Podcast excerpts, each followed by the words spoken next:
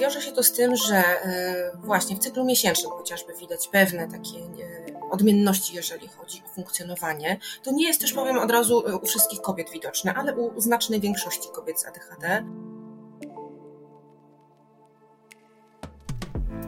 Cześć, nazywam się Ola. Mam 36 lat, normalną pracę, męża i ADHD. I jeśli to, co przed chwilą powiedziałam, wzbudziło Twoją ciekawość, to mam nadzieję, że zostaniesz tu ze mną na chwilę, bo właśnie do takich osób jak Ty chciałabym dotrzeć. Szacuje się, że jakieś 15-20% ludzi na świecie to osoby nieneurotypowe. Tylko, że nie każdy o swojej neuroróżnorodności wie. Jest cała masa kobiet, które od zawsze odczuwają pewien dyskomfort, tylko nie do końca wiedzą, jak go nazwać. I bez świadomości tego, co może być jego źródłem, szarpią się ze sobą i cierpią w milczeniu. Bo o ADHD czy szeroko pojętej neuroróżnorodności u kobiet mówi się zdecydowanie za mało. I bardzo chciałabym, żeby ten stan rzeczy zaczął się powoli zmieniać. No i właśnie dlatego tu jestem. Żeby podzielić się z Tobą moją historią i żeby dopuścić do głosu inne kobiety atypowe, z którymi będę tu rozmawiać. A dzisiaj rozmowa z kolejną ekspertką.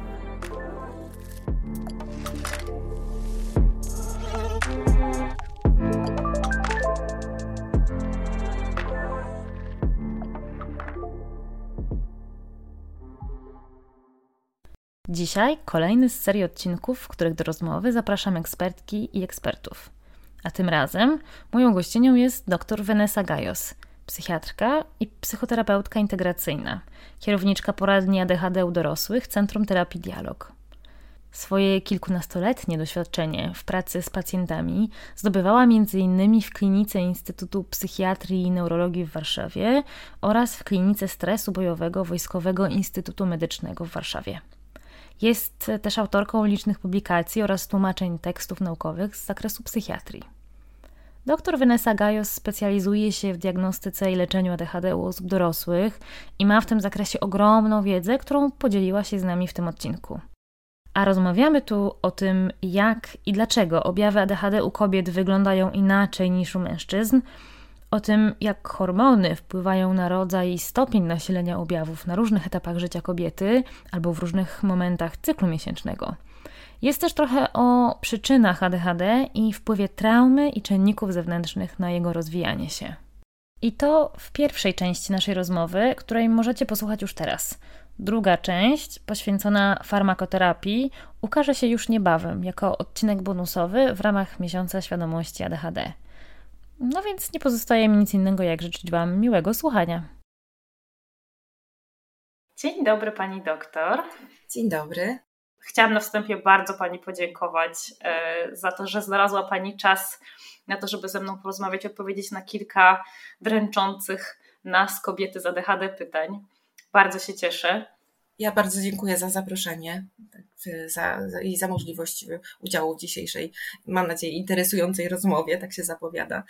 E, myślę, że interesująca będzie na pewno, e, no bo sama kwestia kobiecego ADHD, czy w ogóle dorosłego ADHD jest, jest kwestią ciekawą i mam wrażenie taką kwestią, której na szczęście zaczynamy coraz więcej mówić. Ale prawda jest taka, i to jest problem, na który napotykają się e, tak naprawdę większość dorosłych osób, e, które gdzieś tam zaczyna u siebie ADHD podejrzewać. Specjaliści, którzy, no tak mało jest tych, którzy na tym ADHD się znają. Jak to jest? Dlaczego, dlaczego, dlaczego tak w ogóle jest? Tak, to prawda I, i, i też właśnie tak sobie myślę, jak to jest, że to jeszcze na ten moment jest takie zadziwiające. E, myślę sobie, że tu jest pewnie kilka powodów e, tego zjawiska. E, bo, bo, bo, raczej trudno to zakwestionować, co pani mówi. Rzeczywiście, jakby słychać takie informacje od pacjentów, e, że i, i też jakby jak rozmawia się w jakichś gronach zawodowych, że ten temat nie jest jakoś jeszcze do końca taki, może powiedzieć, oswojony. E, natomiast co jest powodem tego zjawiska? No, wydaje się, że jednak e, przede wszystkim, no, jakby pewien dostęp do wiedzy medycznej albo stosunek do pewnej wiedzy medycznej. To znaczy, um, wiedza na temat tego problemu jest bardziej powszechna wśród specjalistów zajmujących się osobami osobami dorosłymi w zasadzie od kilku lat. E, jakby wcześniej, e, być może temat był jakoś tam niedoceniany, e, marginalizowany. No, troszkę to może i wynika z tego, że w jakimś stopniu mm, no, uznawano przez długie lata, że to jest problem jednak wieku e, dziecięcego, rozwojowego. No takie były też kryteria i e, e, patrząc też tak naprawdę na cały rozwój naszej wiedzy medycznej, my wraz z upływem czasu, dostępnością do różnych kolejnych badań, weryfikujemy różne diagnozy i tak się też stało w tej sytuacji. Czyli przez lata sądzono, że, że, że to jest problem dotykający głównie dzieci, a gdzieś okres nastoletni, czy, czy tam 18 lat, to jest taki czas, kiedy być może układ nerwowy jakoś dojrzewa, takie problemy znikają. Natomiast dopiero od y, y, kilkunastu lat mamy jakoś więcej danych, bardziej raczej oczywiście z zagranicy, które pokazują, że y, to jest problem, który też u dorosłych występuje. No i ta wiedza jakby tak się zaszczepia trochę na polskim gruncie. Stąd i jakby coraz więcej jest różnych szkoleń dla specjalistów dotyczących tego problemu i osób, osób dorosłych.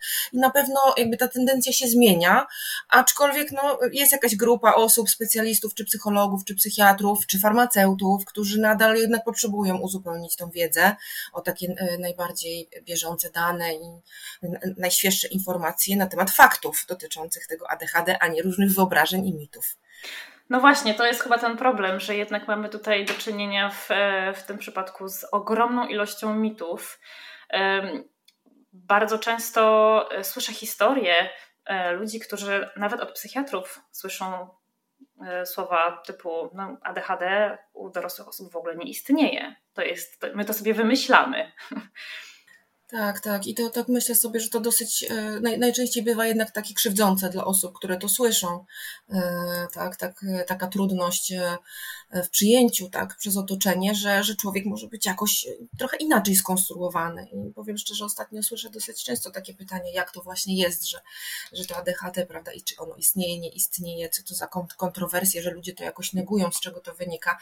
Myślę sobie, że no w ogóle pewnie to jest bardzo taki szeroki temat i zastanawiam się, czy medyczny, czy bardziej taki socjologiczny, no bo jednak trochę mówimy w ogóle o takiej stygmatyzacji, tak, czy takim e, negowaniu być może w ogóle problemów emocjonalnych. I, i, i tak sobie myślałam trochę o tym aspekcie i, i, pamiętam, że też i stany i depresyjne, i, stany psychotyczne, i, różne y, inne problemy, może nie wiem, na przykład ze spektrum autyzmu czy, czy, czy dwubiegunowości, że chyba przeszły też taką historię negowania, e, zaprzeczania, e, że, że, że, że potrzeba było właśnie jakby trochę więcej wiedzy na temat tego, tych problemów, żeby uznać, że to są jakieś właśnie fakty. Tak, tak samo jeżeli chodzi o ADHD, ponieważ być może ta historia jest stosunkowo młoda, jeżeli chodzi o wiedzę o tym zaburzeniu, być może to jakby troszeczkę jakby później się dzieje, tak właśnie na naszym gruncie, e, że, że nadal jest jakaś e, spora grupa ludzi, która to neguje.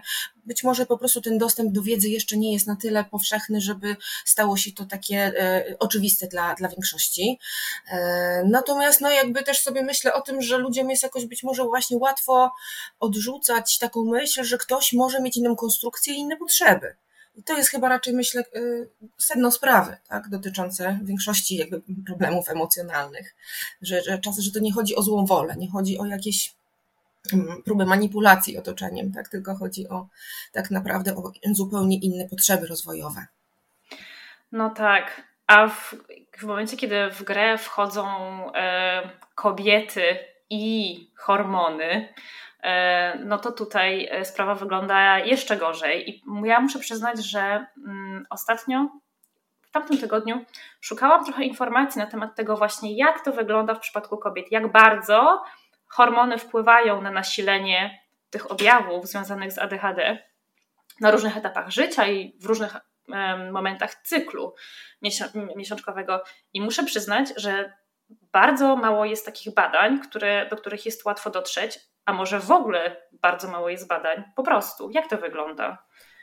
Badań rzeczywiście nie, nie jest dużo, tak? bo to też jest takie dosyć e, wycinkowe zagadnienie, tak? E, które wyobrażam sobie też dosyć jest trudne do e, jakoś takiego rzetelnego zbadania. Natomiast jakieś dane już mamy na ten temat, czy nawet takie powiedzmy obserwacyjne, nasze doświadczenie też kliniczne trochę to potwierdza, tak, czyli to, co mówią pacjenci po lekach albo jak, jak siebie jakoś obserwują. Także parę informacji na ten temat mamy. Pewnie one wymagają jeszcze takich dalszych, szerszych badań, ale coś już wiemy, tak? Czyli e, na pewno e, dużo się mówi na temat wpływu estrogenu na E, właśnie e, nasilenie objawów. Tak, na, e, także są tutaj jakieś korelacje obserwowane na przestrzeni właśnie różnych takich etapów hormonalnych u kobiet, tak, bo oczywiście tutaj tylko o kobietach będziemy mówić w tej sytuacji no wspomnę y, może tak na wstępie, także są dwa takie, y, y, dwie takie główne grupy hormonów u kobiet, prawda, ekstrogeny i, progestero, i progesterony różne, różnego rodzaju, które, które wpływają na to, że właśnie hormonalnie tak funkcjonujemy, a nie inaczej.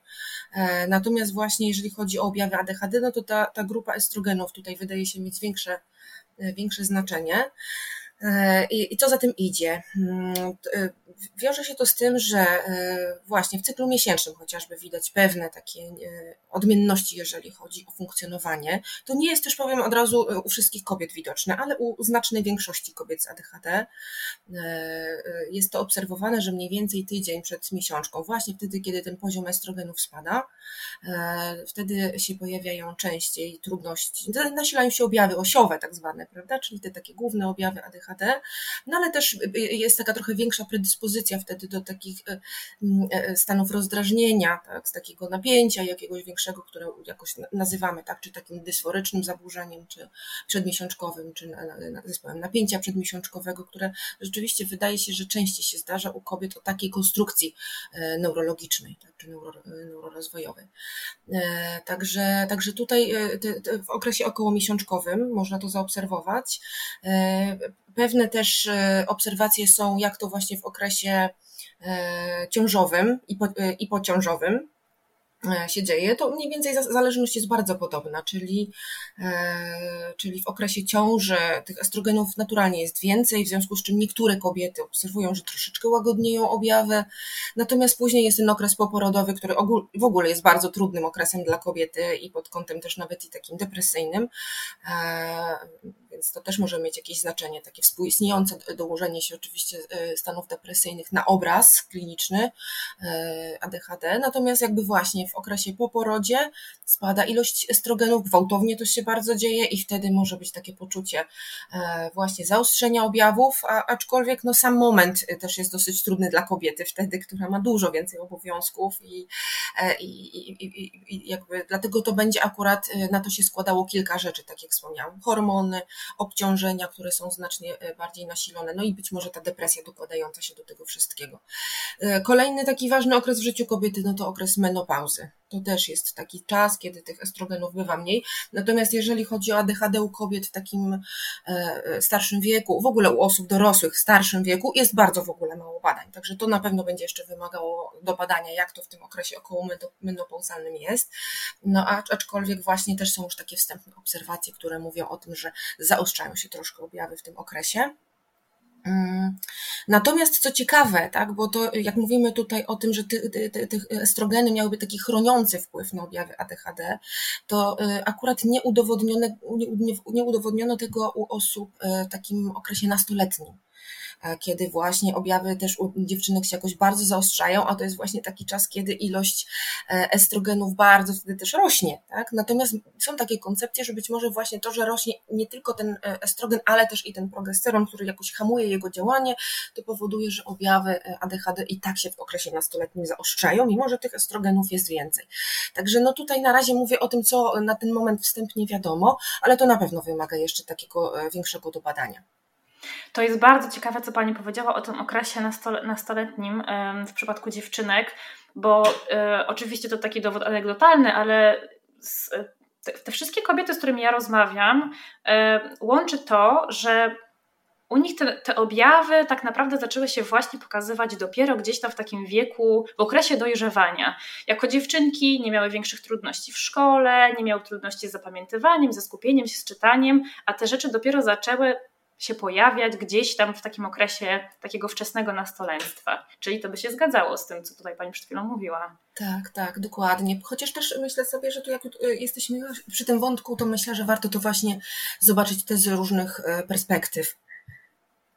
Y, także akurat jeżeli mówimy o tym aspekcie, to, to jest też taki temat związany z kilkoma czynnikami, tak się wydaje, czyli te hormony, o których tutaj wspomniałam, ale też no właśnie obraz pewnie też tego problemu u dziewczyn, u kobiet w ogóle, u dziewczynek, tak? Czyli um, to jest tak, że um, ponieważ u dziewczynek w ogóle to ADHD jest jakoś mniej widoczne, to um, z racji tego, że akurat okres nastoletni jest takim czasem, kiedy dołączają się właśnie różne liczne wymagania, tak, otoczenia, y, to jest jedna rzecz, prawda? Bo okres licealny, czy jakoś tam kiedyś gimnazjalny, tak wiązał się właśnie z takim okresem, kiedy po prostu obowiązków szkolnych jest dużo więcej, ale też i różnych takich społecznych y, aspektów funkcjonowania.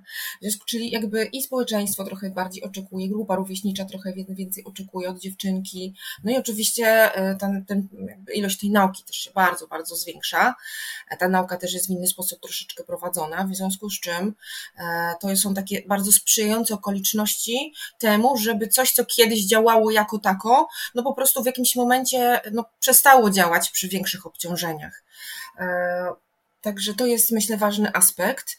E, poza tym, no też tak jest, że do jakiegoś tam, powiedzmy, e, wieku takiego szkolnego, mam na myśli tutaj szkołę podstawową, najczęściej jednak dzieci mają jakieś wsparcie dorosłych i ta, ta struktura tak zwana, tak, my to tak nazywamy, czyli to oparcie w otoczeniu, jakiś rytm, który wyznaczają osoby dorosłe, jest e, no, jakoś tam bardziej obecny w życiu młodej osoby. I wtedy, kiedy właśnie ona jest, wchodzi w taką większą samodzielność, to się właśnie wiąże z tym okresem, okresem nastoletnim, no to właśnie się okazuje, że ty, jak się tą strukturę traci w jakiś sposób, no to, to tak nie ma tego oparcia w otoczeniu, to te objawy też powiedzmy bardziej jakby wychodzą na zewnątrz.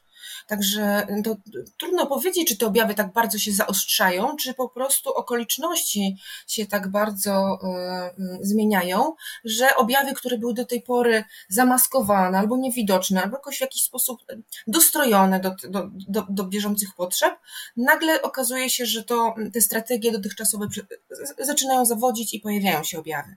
Mhm. A właśnie, wspomniała Pani o maskowaniu i teraz mnie interesuje taka kwestia. Na ile objawy y, ADHD u dziewczynek i u kobiet są rzeczywiście inne od tych, które obserwujemy u chłopców i mężczyzn, a na ile tutaj mają wpływ czynniki zewnętrzne, czyli właśnie mm, taka chęć internalizowania i maskowania tych, tych objawów, żeby, żeby uniknąć wykluczenia i tak dalej. Jak to, jak to rzeczywiście wygląda z punktu widzenia nauki? Tak, w takim uproszczeniu na wstępie od razu powiem, że raczej pewnie te dwie rzeczy, Mhm. Tak, żeby tak przynajmniej badania nam jasno tutaj pokazują, że w zasadzie i jedno i drugie ma znaczenie. Dlatego, że mm, no, chcąc nie chcąc, tak, no troszeczkę dzieci e, po urodzeniu w jakiś sposób się od siebie różnią. Przeciętne dzieci, tak, bo przecież też bywają i dziewczynki bardzo ruchliwe, tak, i, i, i chłopcy bardzo tacy wyciszeni, prawda? Natomiast jednak większość chłopców ma większą potrzebę ruchu, a większość dziewczynek jakoś w jakiś sposób e, e, powiedzmy, że bardziej idzie w kierunku takich prospołecznych zachowań, może mniej takich e, eksplor, eksploracyjnych, jak my to nazywamy. Także jakby e, troszeczkę jakby konstrukcja chłopców i, i, i, dziewczynek jest inna, w związku z czym jeżeli rodzi się dziewczynka z ADHD, w jakiś sposób u niej te objawy też będą e, troszkę inaczej wyglądały. U przeciętnej dziewczynki z ADHD, tak? bo mhm. też tak bywa, żeby też właśnie nie chciałabym tutaj tak dzielić, że to jest takie zero-jedynkowe, dlatego, że zdarzają się i mężczyźni, którzy bardzo się identyfikują z takim opisem, który przypisujemy kobietom, prawda? Tak, tak a i bywają kobiety, które mają, można powiedzieć, klasyczne objawy ADHD, takie stereotypowe objawy ADHD, które tam e, jakoś od lat przypisywaliśmy mężczyznom. Więc e, też o tym pamiętajmy.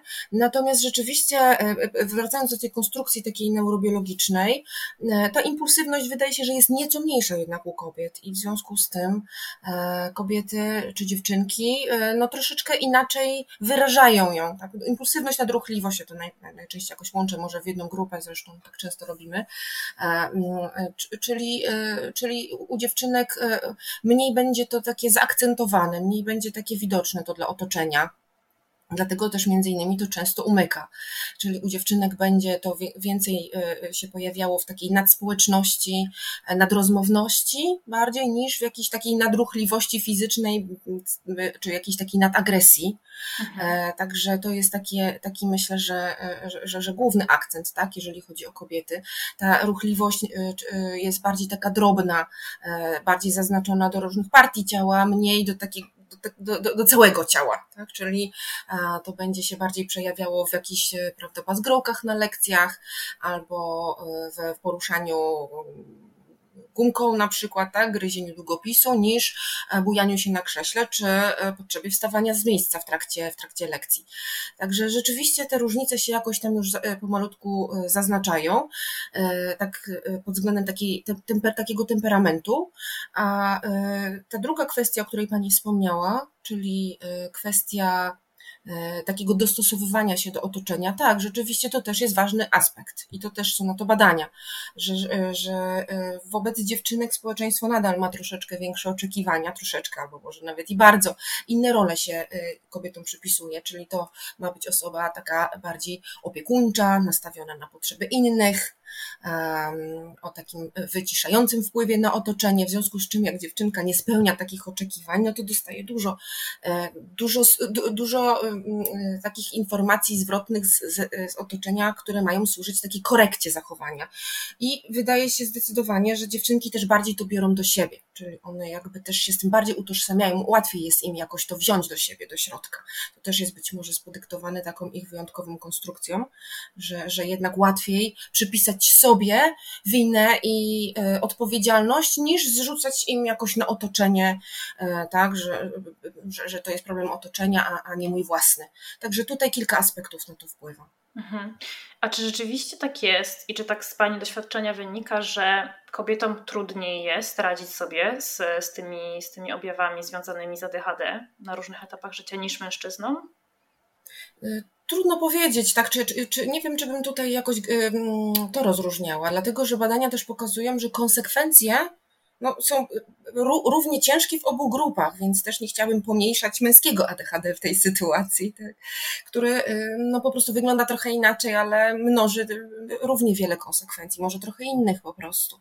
Natomiast czy, czy, czy trudniej? Hmm, pewnie w różnych aspektach może być troszeczkę trudniej. Tak? Być, być może właśnie to, że, że jednak te oczekiwania co do tej roli macierzyńskiej, takiej opiekuńczej są troszkę większe, tak? no to tutaj jakby ta presja, e, że być może kobiety czują większą presję, żeby jednak e, wywiązać się z zadania, tak? żeby jednak e, sprostać funkcjonowaniu nie tylko w roli pracownika, ale też i w roli matki, więc jakby nawet w tym takim pozazawodowym obszarze nie mogą jakoś odreagować. Mhm. E, także, tak, żeby tak, być może ta, ta, rola kobiet troszeczkę jakby im utrudnia sytuację, że nie mogą, że może mają mniej takich możliwości, żeby troszeczkę, no właśnie realizować swoją, e, swoje potrzeby takie e, ADHD-owe gdzieś właśnie, chociażby nawet w tym życiu pozazawodowym, żeby gdzieś był taki balans dobry. Także jakby tak spojrzeć z tej strony, to myślę, że to może być jakieś obciążenie i wyzwanie. Mhm. A jak to wszystko, o czym tutaj rozmawiamy, teraz ma się do wieku, średniego wieku diagnozy u kobiet, dziewczynek e, w przeciwieństwie do chłopców i mhm. mężczyzn? E, to pewnie się też będzie zmieniało, tak sobie myślę, tak? Bo to jakby na, może, może właśnie jesteśmy na jakimś etapie wiedzy, e, a tak jak e, obserwuję i jak wykrywalność jednak u kobiet znacząco rośnie w ostatnich latach, to myślę sobie, że to też będzie w jakimś stopniu się zmieniało, jeżeli chodzi o te statystyki. Pewnie można jakoś mniej więcej oszacować, jak to jest teraz. No to właśnie tak jak rozmawiamy o, wcześniej rozmawiałyśmy o tym wieku nastoletnim, to zdecydowanie, tak? To jest kilkanaście lat między pewnie 13 a 15, to jeżeli chodzi o te aspekty funkcjonowania w szkole, tak? Być może być może jak, jak uda się e, kobiecie, dziewczynce postawić diagnozę w okresie szkolnym, no to będzie to taki czas. Natomiast e, jeżeli to zostanie jakoś przeoczone, e, no to właśnie kolejne okresy się takie pojawiają, które skłaniają kobiety już wtedy do diagnozy. Tak? To na pewno będzie pójście na studia, gdzie tam rzeczywiście pojawiają się takie typowe trudności typu no właśnie organizowanie samodzielnej nauki, tak? bo jeszcze powiedzmy nawet w liceum liceum ta struktura szkoły jest jako taka, tak? a na studiach to już samodzielność jest całkowita, w związku z czym zorganizowanie się w takim, w takim momencie życia może być bardzo, bardzo trudne. Poza tym tam jest mnóstwo też jakichś takich prac pisemnych, no chociażby te prace dyplomowe, które są takim momentem często bardzo frustrującym dla kobiet z ADHD, to też może być taki moment trochę przyjrzenia się sobie, jak to jest, że tutaj realizuję różne cele, a, mm, a przy pisaniu pracy nie, nie mogę tego skończyć w żaden sposób. E, to jest, także to jest kolejny taki ważny moment, gdzie kobiety zaczynają szukać diagnozy. No, kolejna, e, e, kolejny taki właśnie moment istotny, no to jest podjęcie na przykład pracy pierwszej, kolejno w tej pracy jakiś awans zawodowy, gdzie ilość obciążeń się znacząco jakoś tam zmienia.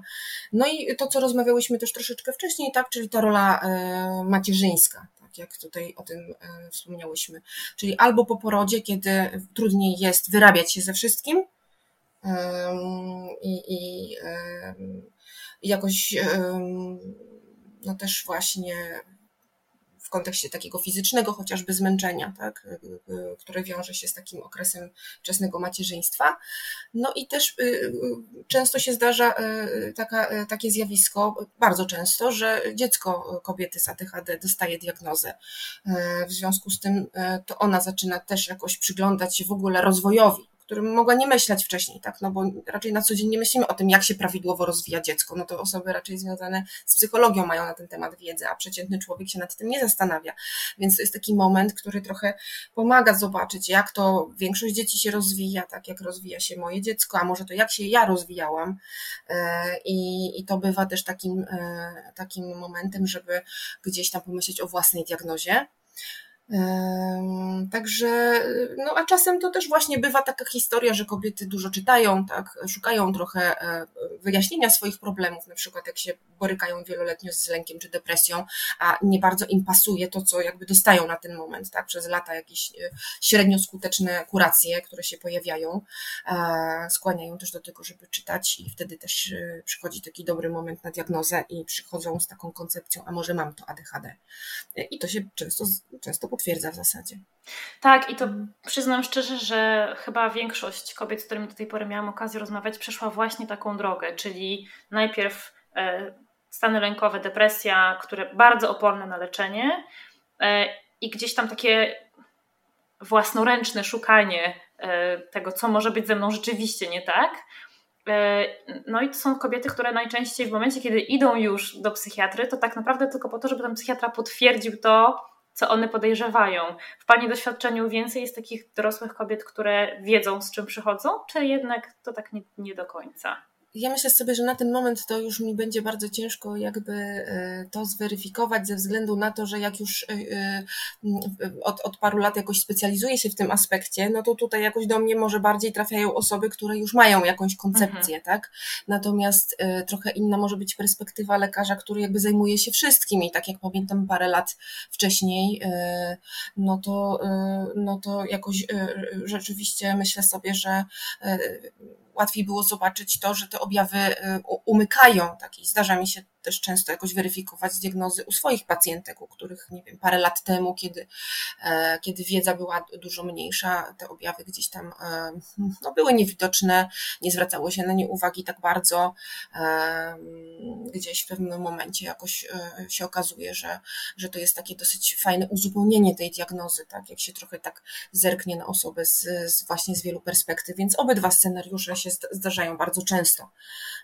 Także tak, albo taka, takie doświadczenie, że, że rzeczywiście osoby, no fajna jest, myślę, edukacja w internecie, tak, że ona w dużym stopniu jednak daje e, właśnie dużo więcej takiej świadomości ludziom i, i często też, tak jak słucham, e, dużo takich też wstępnych wskazówek, jak sobie radzić, także myślę, że osoby bardzo z tego korzystają i czerpią i dlatego też między innymi cieszę się, że możemy dzisiaj rozmawiać, tak, bo, bo to mam wrażenie, że to służy, służy wielu osobom. Um, także bywa tak, że rzeczywiście osoby są już jakoś wstępnie przygotowane do tej diagnozy i, i tak jak wspomniałam, bardzo często to się potwierdza, no pewnie nie w 100%, ale, ale, ale dosyć często. E, no i, i natomiast myślę, że nadal jest cała rzesza osób niezdiagnozowanych, które właśnie borykają się z lękiem, z depresją. E, często tak naprawdę w ogóle w dorosłym życiu te problemy no, bywają w sumie większe już na tym etapie życia, także one też wymagają zaopiekowania, dlatego nie jest błędem oczywiście korzystać z powodu depresji czy lęku z leczenia. Natomiast, e, natomiast jakby tak, takie zobaczenie człowieka jakby z, z, z tych wielu perspektyw, no bardzo ułatwia leczenie i powoduje, że i ADHD się lepiej leczy, i ta depresja, i ten lęk się dużo lepiej leczą. Mhm. No właśnie, zaburzenia współwystępujące. Z czym mamy najczęściej do czynienia statystycznie, kiedy mówimy o kobietach i ADHD? Mhm. Tak, to jest, e, to też jest dosyć taki szeroki temat i tu są jakieś oczywiście też statystyki, które my mamy na ten temat, tak, które nam mówią o tym, że e, rzeczywiście u kobiet bardzo często na pierwszym planie są to, co wspomniałam wcześniej, zaburzenia najczęściej depresyjne i najczęściej lękowe. Lękowe nawet częściej niż depresyjne, około 40% kobiet z ADHD e, ma jednoczesne objawy lękowe, około 30% kobiet z ADHD ma jednoczesne objawy depresyjne. Także to się dzieje bardzo często. Zdarzają się oczywiście rzadziej różne inne problemy, tak? To tak w skrócie, prawda? Co może się zdarzyć? Oczywiście bardzo często współistnieje z ADHD w spektrum autyzmu. To będzie tak mniej więcej jedna piąta osób, tak? Czy 20% osób z ADHD mm, ma, mm, może spełniać kryteria y, spektrum autyzmu jednocześnie. Y, często się zdarzają jakieś y, też i problemy z odżywianiem, dlatego że impulsywność bardzo temu sprzyja i taki nieregularny tryb życia, w związku z czym częściej bulimia, nadwaga, otyłość, rzadziej anoreksja akurat, ale no, sporadycznie też się zdarza. Co jeszcze? Mm, uzależnienia oczywiście, tak? No to też, też taki szeroki temat. E, tutaj nie ma pewnie jakichś jasnych badań, na ile tu jest różnica między kobietami i mężczyznami, tak? Natomiast no, uznaje się, że, że, że jednak uzależnienia u osób z ADHD zdarzają się no, mniej więcej dwa, trzy razy częściej niż, niż w populacji ogólnej tak zwanej, tak? Czyli u osób, które nie mają ADHD. Także te problemy również dotyczą kobiet, one może będą trochę inaczej wyglądać, ale, ale kobiety też się uzależniają. Także y, tych problemów współistniejących, takich emocjonalnych jest, jest bardzo dużo. Y, kolejne ważne, no to problemy ze snem, tak? Y, najczęściej w, w, w postaci takiej trudności w wyciszaniu się gdzieś wieczorem, albo czasami takie intensywne angażowanie się w różne mm, fascynację sprzyja temu, że rytm dobowy się opóźnia, bo się siedzi do późna. Także to są takie dwa najczęstsze aspekty y, zaburzeń snu, które się często pojawiają e, w ADHD. No i zespół stresu pourazowego, to też jest ważny aspekt, y, gdzie dużo częściej osoby z ADHD są na niego e, narażone. Także no, poza tym też inne rzeczy, może trochę rzadziej tak choroba dwubiegunowa, ale też się zdarza, tak ogólnie częściej na pewno niż takiej populacji ogólnej, ale może nie tak często jak depresja taka e, powiedzmy jednobiegunowa, jak, jak, jak to kiedyś mówiliśmy. Zaburzenia osobowości, tak, no to też kolejny aspekt, który się pojawia dosyć często. E, zdarzają się i tiki, chociaż rzadziej u mężczyzn, tak, rzadziej niż u mężczyzn. E, także, także tutaj u kobiet akurat troszeczkę, e, no to, to, to może jakoś u kobiet jest jakieś wyróżnienie, także to się akurat nie, nie, nie zdarza równie często.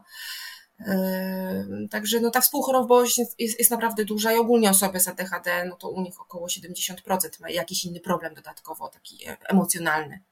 Mm, najczęściej, no ale, ale też nie wszyscy. Także też pamiętajmy o tym, że, że to nie, nie, musi, nie musi być też taki przebieg, który naraża na, na konieczność prawda, jakiegoś takiego polileczenia. Mm, także. Mnie osobiście interesuje bardzo kwestia tej zależności między ADHD a CPTSD. Mhm. Są też takie teorie, nie wiem, czy, czy na ile pani jest e, dobrze zaznajomiona z, z teorią doktora Gabora Mate, który nie do końca zgadza się z tym, że ADHD jest czysto genetyczne. Jego zdaniem to, to, to, to, to trauma, którą odziedziczamy tak naprawdę, wywołuje u nas albo uwydacznia pewnie, pewne cechy, um, symptomy ADHD. Czy są jakieś konkretne badania? Bo to chyba jest kwestia, którą trudno badać. Tak, zdecydowanie, aczkolwiek tych badań było sporo, więc ja myślę sobie, że fajnie być otwartym na różne koncepcje, tak, bo tak jak właśnie rozmawiamy o tym rozwoju wiedzy na THD, no to myślę sobie, że to na ten moment też ciężko wykluczyć.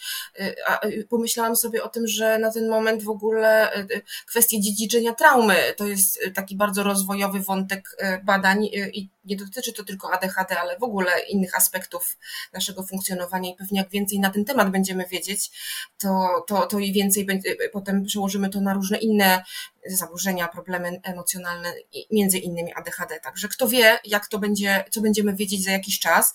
Na ten moment to co wiemy, to e, mm, większość badań jednak pokazuje, że tutaj genetyka e, e, i okołoporodowe różne czynniki mają znaczenie, bo owszem, też bywały takie badania, które mówiły o, które, które weryfikowały to, czy trauma, doświadczenie, trau, doświadczenia traumatyczne, nie mówię o traumie dziedziczonej, bo to myślę, że nie, mogą nie być badane, ale doświadczenia traumatyczne, to w pojedynczych sytuacjach taki zespół podobny do ADHD, ADHD-like, prawda? Nie używają takiego określenia. Także opisywano coś takiego, ale jednak uznajemy na ten moment, że to jest neurorozwojowy problem, czyli on powstaje na etapie rozwoju mózgu.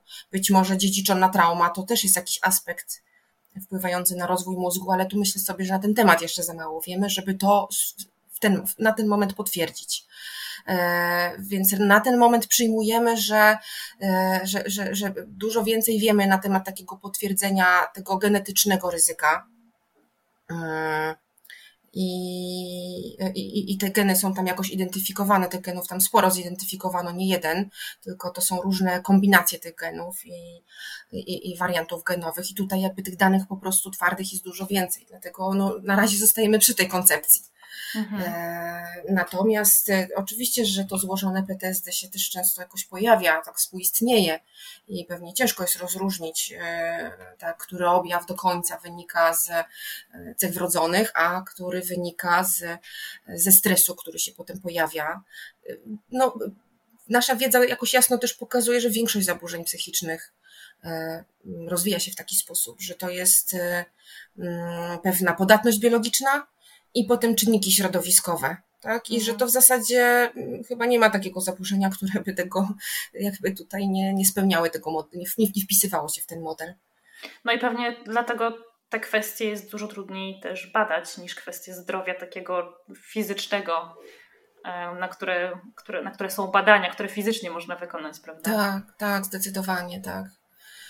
Także tu jeszcze potrzebujemy czasu, jeszcze myślę tak, żeby to się tutaj upewnić w tym aspekcie. Mhm. Natomiast na pewno ten, ten zespół tego złożonego PTSD ma ogromną rolę, tak? Myślę sobie, tak teraz sobie pomyślałam, że może nie tyle nawet co w samym wystąpieniu tego, tego problemu, tak? No bo też przyjmijmy, że ADHD to jest e, pewna konstrukcja neurorozwojowa, ale ona może e, na tyle być jakoś dostrojona do otoczenia, że nie będzie powodem zaburzenia tak. E, także jakby pewnie na to tutaj jakby stres nie będzie miał wpływu, tylko geny, prawda? Natomiast doświadczenia stresowe, czyli mówimy tu o tych czynnikach środowiskowych, będą wpływały na to, czy ten problem przejdzie nam w zaburzenie, czy nam nie przejdzie w zaburzenie.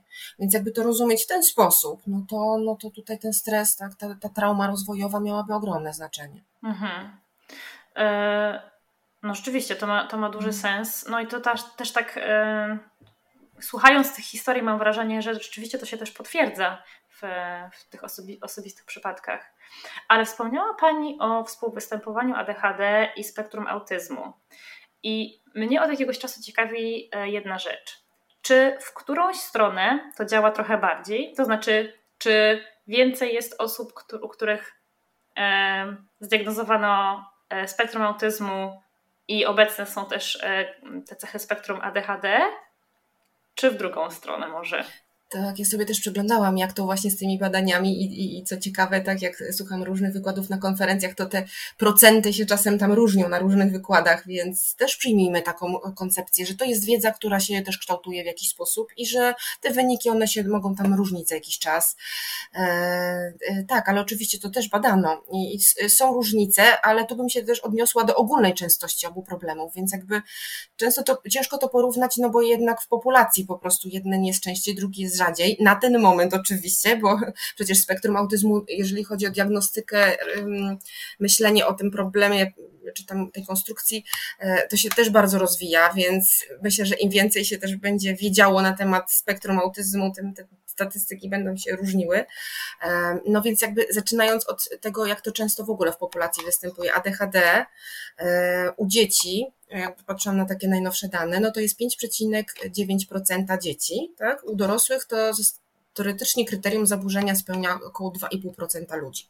Czyli to jest taki, e, taka ilość osób w populacji, prawda? Natomiast jeżeli chodzi o spektrum autyzmu, to na ten moment się przyjmuje, że to jest 1,3%, czyli no jednak z taką konstrukcją ADHD-ową rodzi się około tam 5-6% dzieci, prawda? Z taką mm, e, konstrukcją mm, spektrum autyzmu 1,5%.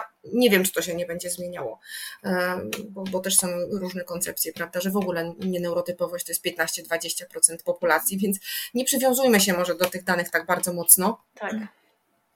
E, natomiast jak mówimy o tym właśnie, jak to działa w dwie strony, no to jak badano osoby z ADHD, to 20% y, osób z ADHD, kobiet z ADHD, jeśli do kobiet akurat, bo tak przeglądałam badania dotyczące kobiet ostatnio, no to, że około ich, ich około 20% ma rozpoznane spektrum autyzmu. No ale co to jest też spektrum autyzmu, prawda? Czy rozpoznamy pełne spektrum autyzmu, a może też i cechy spektrum autyzmu? Tak. Czy może wtedy będzie jeszcze więcej, prawda, niż te 20%.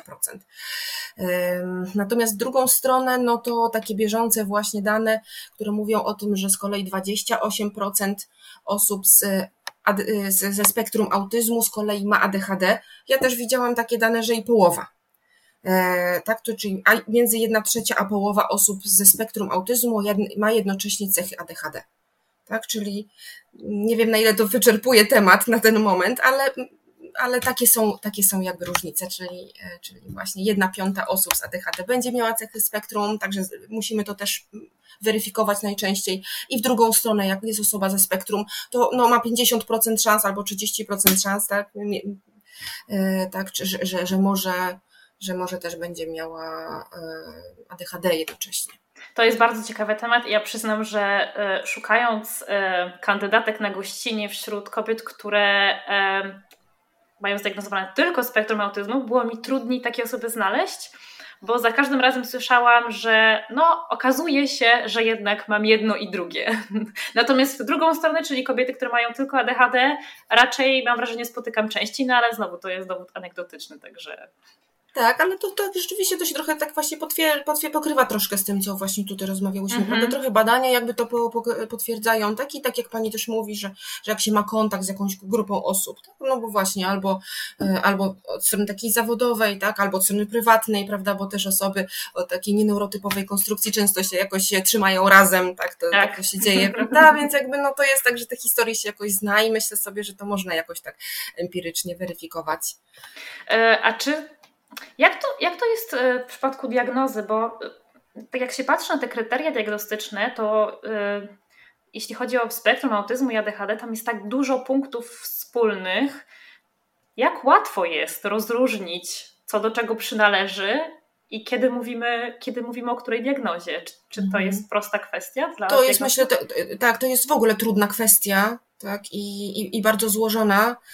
No, ja powiem tak, bo to, to, czasem jest mniej lub bardziej ewidentne. Zależy w dużym stopniu oczywiście od doświadczenia osoby diagnozującej ale e, pamiętajmy o tym, że jednak nadal spektrum autyzmu częściej jakoś tam zespołowo diagnozujemy, uznając, że to jest jednak bardzo złożona diagnoza i dlatego e, no po prostu, tak, a to nam mówi o tym, że spektrum autyzmu w ogóle nie jest łatwo zdiagnozować, tak? Więc co dopiero spektrum autyzmu jest jednoczesnym ADHD. Natomiast takim dużym uproszczeniu, no można powiedzieć, że w sumie jak popatrzymy na te kryteria, jednego i drugiego, no to one się jakoś zupełnie nie pokrywają, więc e, no jakby i w e, mm, kryteriach diagnostycznych spektrum autyzmu nie ma słowa na temat koncentracji uwagi, e, tak samo nie ma słowa na temat jakiejś nadruchliwości, prawda? Natomiast oczywiście niektóre objawy mogą jakby przypominać, tak, tego rodzaju e, problemy, tak? jak na przykład właśnie spektrum autyzmu pewne gwałtowne zachowania tak? związane z przeciążeniem sensorycznym mogą wydawać impulsywnością albo jakąś właśnie taką agresją. E, tak samo tutaj jak mówimy o koncentracji, tak? że ta wybiórcza koncentracja u osób z, ze spektrum też może być jakoś trochę podobna do tego, co, co osoby z ADHD gdzieś w sobie obserwują. No to tak, rzeczywiście jak się dobrze nie wyłuszczy tych objawów, to można je pomylić. I myślę sobie, że no to już bardzo, bardzo jest złożony temat, który, tak jak wspomniałam, trochę zależy od takich kompetencji diagnosty, który, e, który moim zdaniem jakby e, przynajmniej tak jak ja to robię, tak, w, w trakcie swojej pracy, to y, po prostu weryfikuję jedne i drugie problemy jakby w jakimś stopniu osobno, tak, czyli trzeba by zebrać osobny wywiad w kierunku ADHD i osobny wywiad w kierunku spektrum. E, I jakby, no bo sama, samo, sam jednorazowy wybuch to też nie będzie od razu spektrum autyzmu, prawda? Tam też trzeba spełniać całą paletę różnych objawów. Jeżeli człowiek nie ma nadwrażliwości sensorycznej, czy tam niedowrażliwości, w każdym razie zaburzeń integracji sensorycznych, jeżeli nie ma jakichś trudności w relacjach czy z komunikacją, tak jak e, to osoby w spektrum mają, no to też trudno jest mu spektrum rozpoznawać. Mhm. Także oczywiście, no to jakby e, to wymaga też takiego po prostu zweryfikowania, tak, jak, jak to spektrum autyzmu wygląda. No jednak ma du, dużo takich odrębnych cech niż ADHD, tak, dodatkowych, tak, które mogą nam to jakoś różnicować. To by było na tyle w tej części naszej rozmowy. Ale jeśli czujecie niedosyt, to świetnie się składa, bo druga część, nieco krótsza, która jest poświęcona farmakoterapii, ukaże się już za kilka dni jako bonusowy odcinek w ramach miesiąca świadomości ADHD. Także nadstawiajcie uszu.